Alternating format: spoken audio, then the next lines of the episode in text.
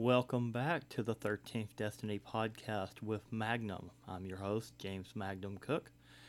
And tonight, we're not going to be having a guest on. Uh, my upcoming co host uh, for this area, who I wasn't going to name until she was on, but I will name now. Um, my co host for this area will be Lisa Hank Williams, and my co host for the West Coast area for the time being will be Danielle Long.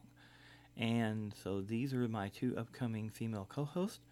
And just wanted to get their names out there because they will be working with me and I will be working with them.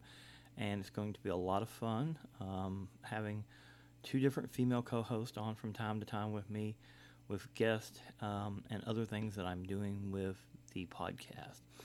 So, tonight, as I said, this is not going to be a guest show. This is going to be kind of a story show.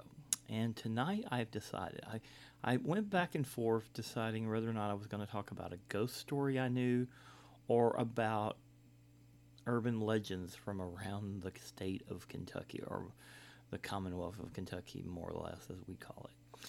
So I decided at the, at the end of thinking this through, I decided we would talk about are creepy urban legends that we have here in Kentucky, as they've been described by some other people.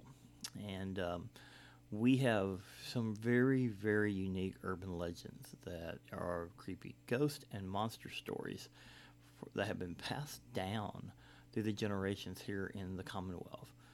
And um, bear with me, and hopefully, I, uh, I will try not to. Uh, if I get dry mouth or anything, I'll try not to drink anything that's going to make sound on the story. But obviously, if I'm going through a lot of this stuff, I just want you to know that it's going to take a little bit. But I want to talk about this. Did you know that in the Commonwealth of Kentucky, we have an urban legend about a Bigfoot type creature? Yes, Bigfoot type creature. This is referred to as the hillbilly beast, and it dates back to the days of Daniel Boone. Um, it definitely describes a very uh, hairy, smelly, Bigfoot like being, and it howls. The legend was featured uh, on some of, uh, I believe, the History Channel at one point. I can't remember exactly uh, the show that it was featured on, but I do believe it was on the History Channel at one point. Uh, I might have to look that up. But this is an urban legend uh, here in Kentucky. And as I said, it dates back to Daniel Boone. So we have our own Bigfoot type creature that exists here in the Commonwealth according to the urban legends. Yes, that's very interesting. Um, and it's not the only monster, and it's not the only ghost, and there's a lot. I don't know how many are.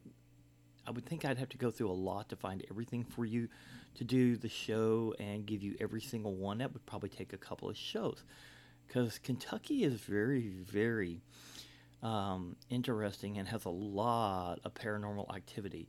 Um, there are abandoned churches, uh, there are graveyards, and all kinds of stuff strung throughout the entire Commonwealth of Kentucky. And there are tons of stories to go with all of these activities. But tonight, I'm going over some of the more urban legend type things that we've got here in Kentucky have been referred to as urban legends.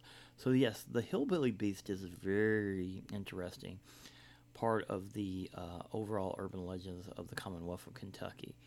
Um, and what is interesting about this is that not only did the settlers that came into Kentucky talk about the existence of this creature, this is interesting, researching, I found that not only were there mentions of it from settlers that came through to Kentucky, but a lot of the Native Americans also had referred to this particular monster.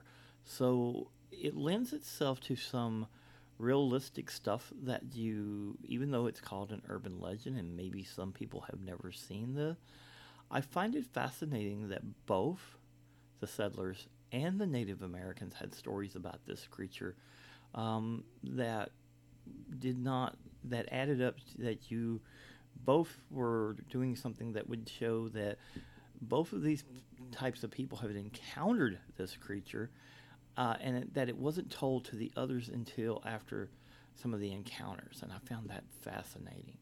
So uh, it lends itself to be very, very interesting in lots of reasons.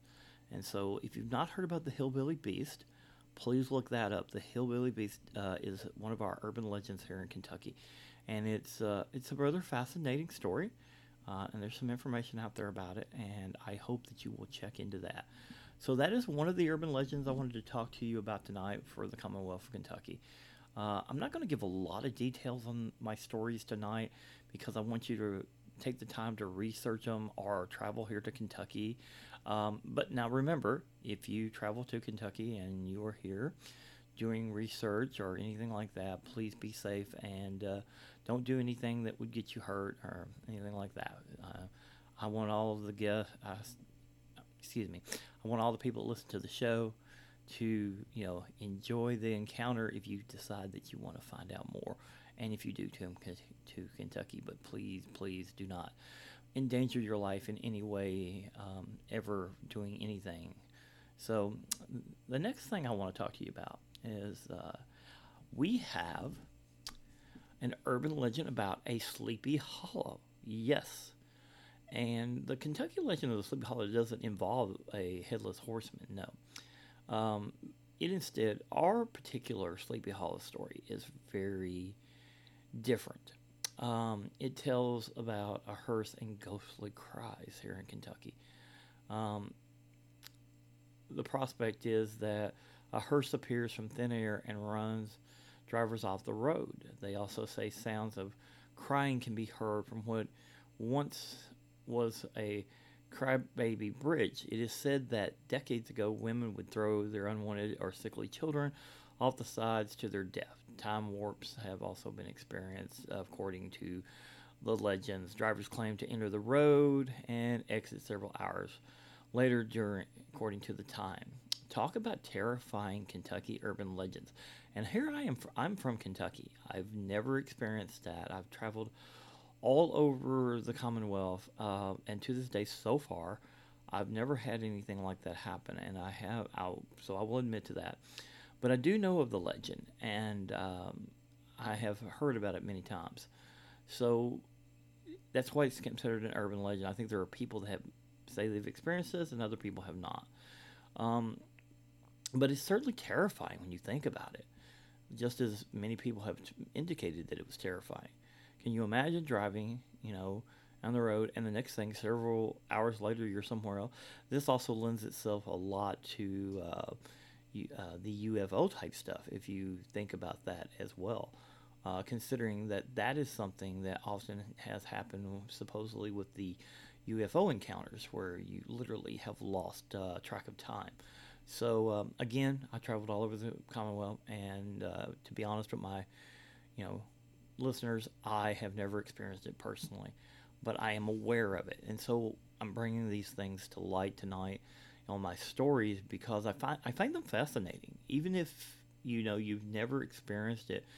Uh, I find the fact that some people say they've experienced these, or there are many stories about the urban legends of Kentucky. It's certainly an interesting aspect of some of the things and guests that I will want to have on my show coming up, especially the paranormal investigators uh, and people like that. So when I have those on, it's going to be very interesting. I don't know um, per se on every single information about all my guests. I have some guests coming up that are paranormal investigators, and of course, I do not know every single thing that they have followed due to the fact I follow a lot of stuff and uh, I try to keep up with things as much as possible um, with those that I plan to have in the future.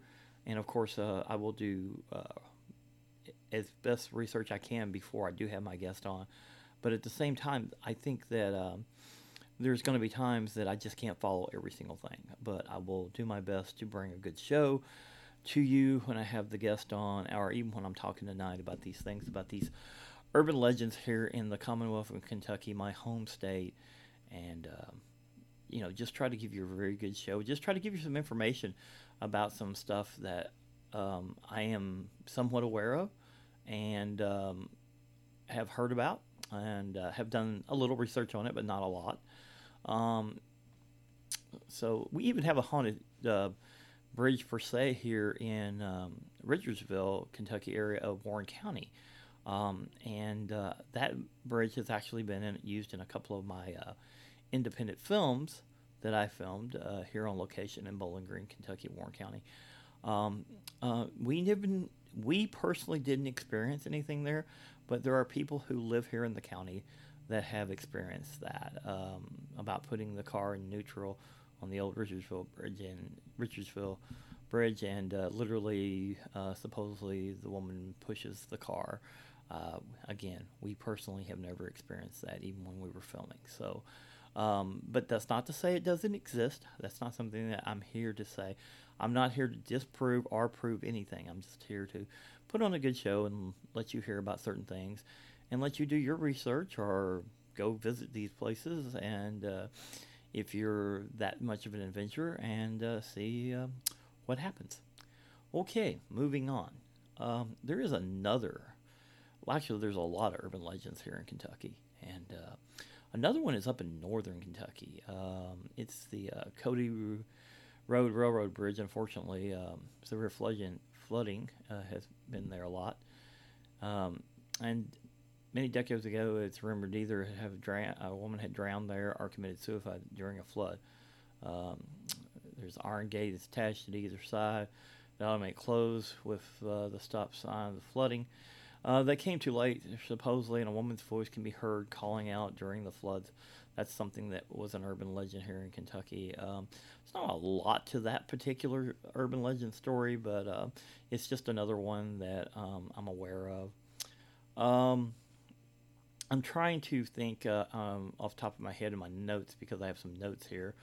Um, and uh, some things I'm hoping, uh, I think I have everything up to date to as best I can uh, from the notes that I have. Um, so another one is over at Fisherville, the North Fork uh, Southern Railroad trestle runs over the Floyd's Fork River. Uh, it has been said that the Goat Man lives underneath the trestles and calls out in a childlike voice for help. Those who go are found dead or heard are never heard from again. So the legend says.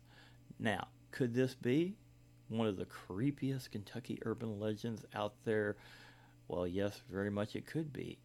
It is I, from the stories that I've heard from people that are from that region um, that know of this. It is I can't even describe the story the way they do. It's impossible.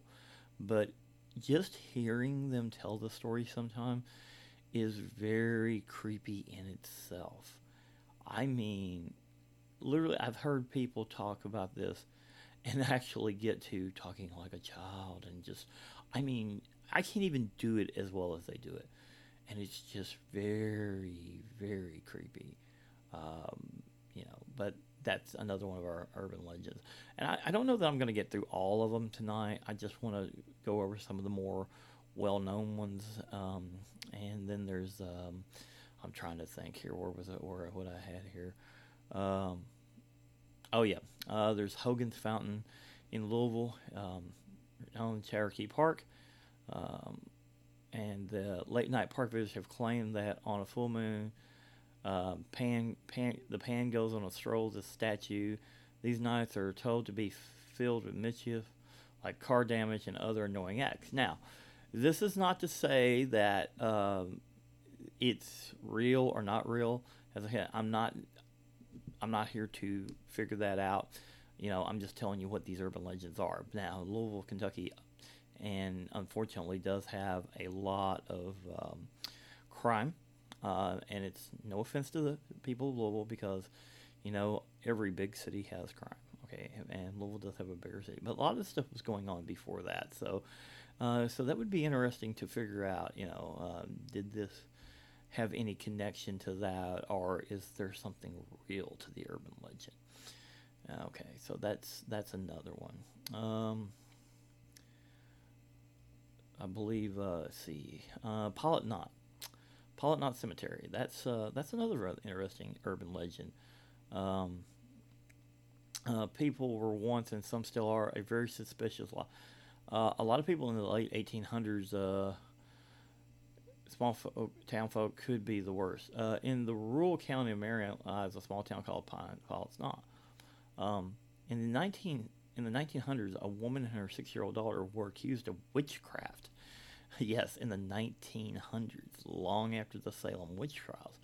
Um, but their trial was foregone. Uh, instead, the town folks burned both of them at the stake. Uh, they feared repercussions of the judgment and took precautions to prevent the child from returning. The child lays today in a steel lined grave, but the dirt was replaced with concrete and gravel.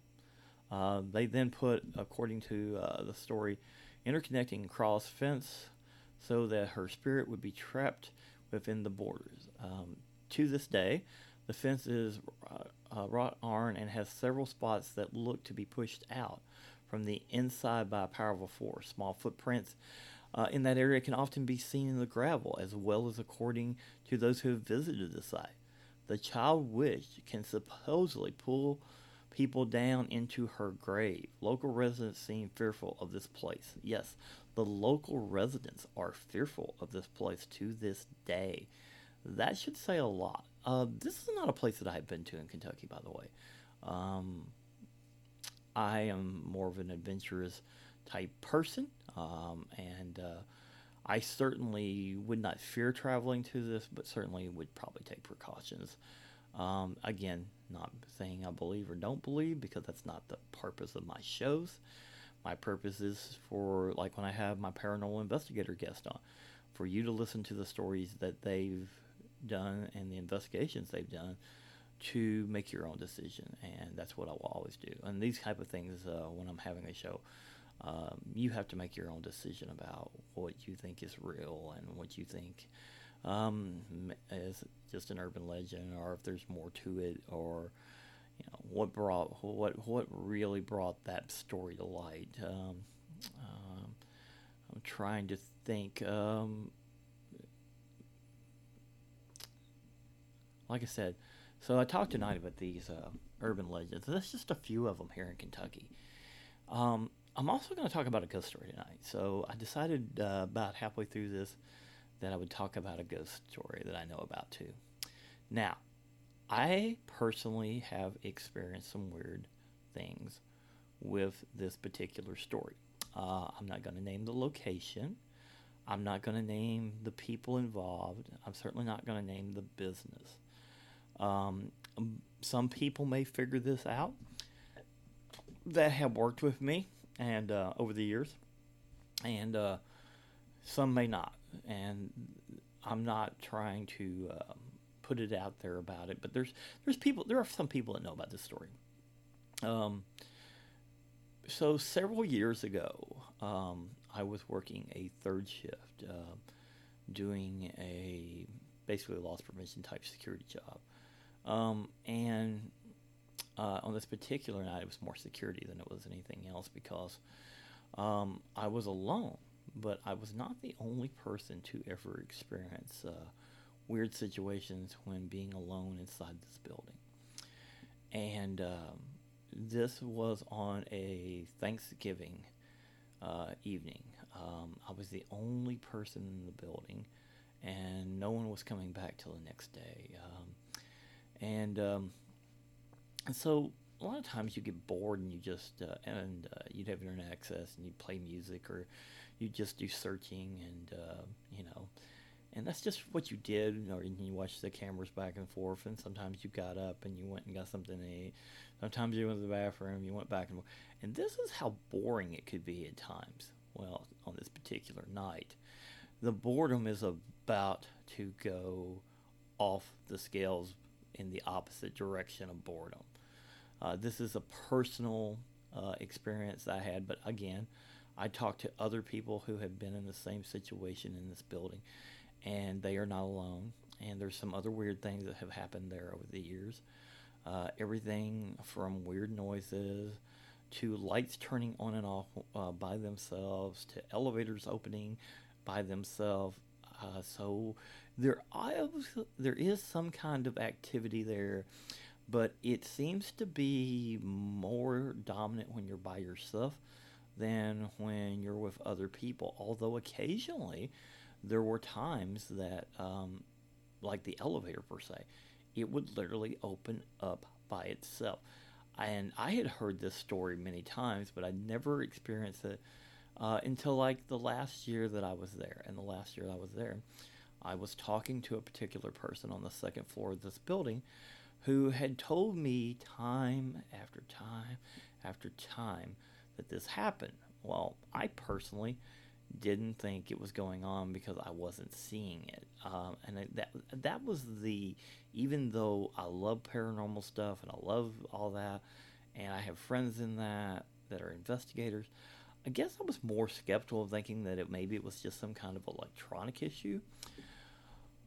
Okay, well there was never any proof of that, but there was also never any proof that I could see of this particular thing going on. Although I have been told time and time again by multiple associates that they believed there was ghost activity there.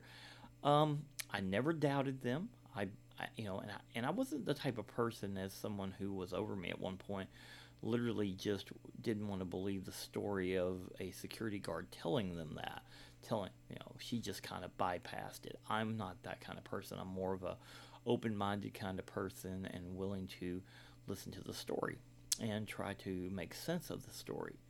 Um, in fact, uh, when I was I was still with this company not that long ago, oh, but again I'm not naming it. Um, but I was on a vacation uh, slash um, filming uh, thing out in California, and one of the things that happened, to the person that was uh, working for me while I was gone, a person in the call center there's a call center in that building. So some people might have figured this out, might figure this out that know me.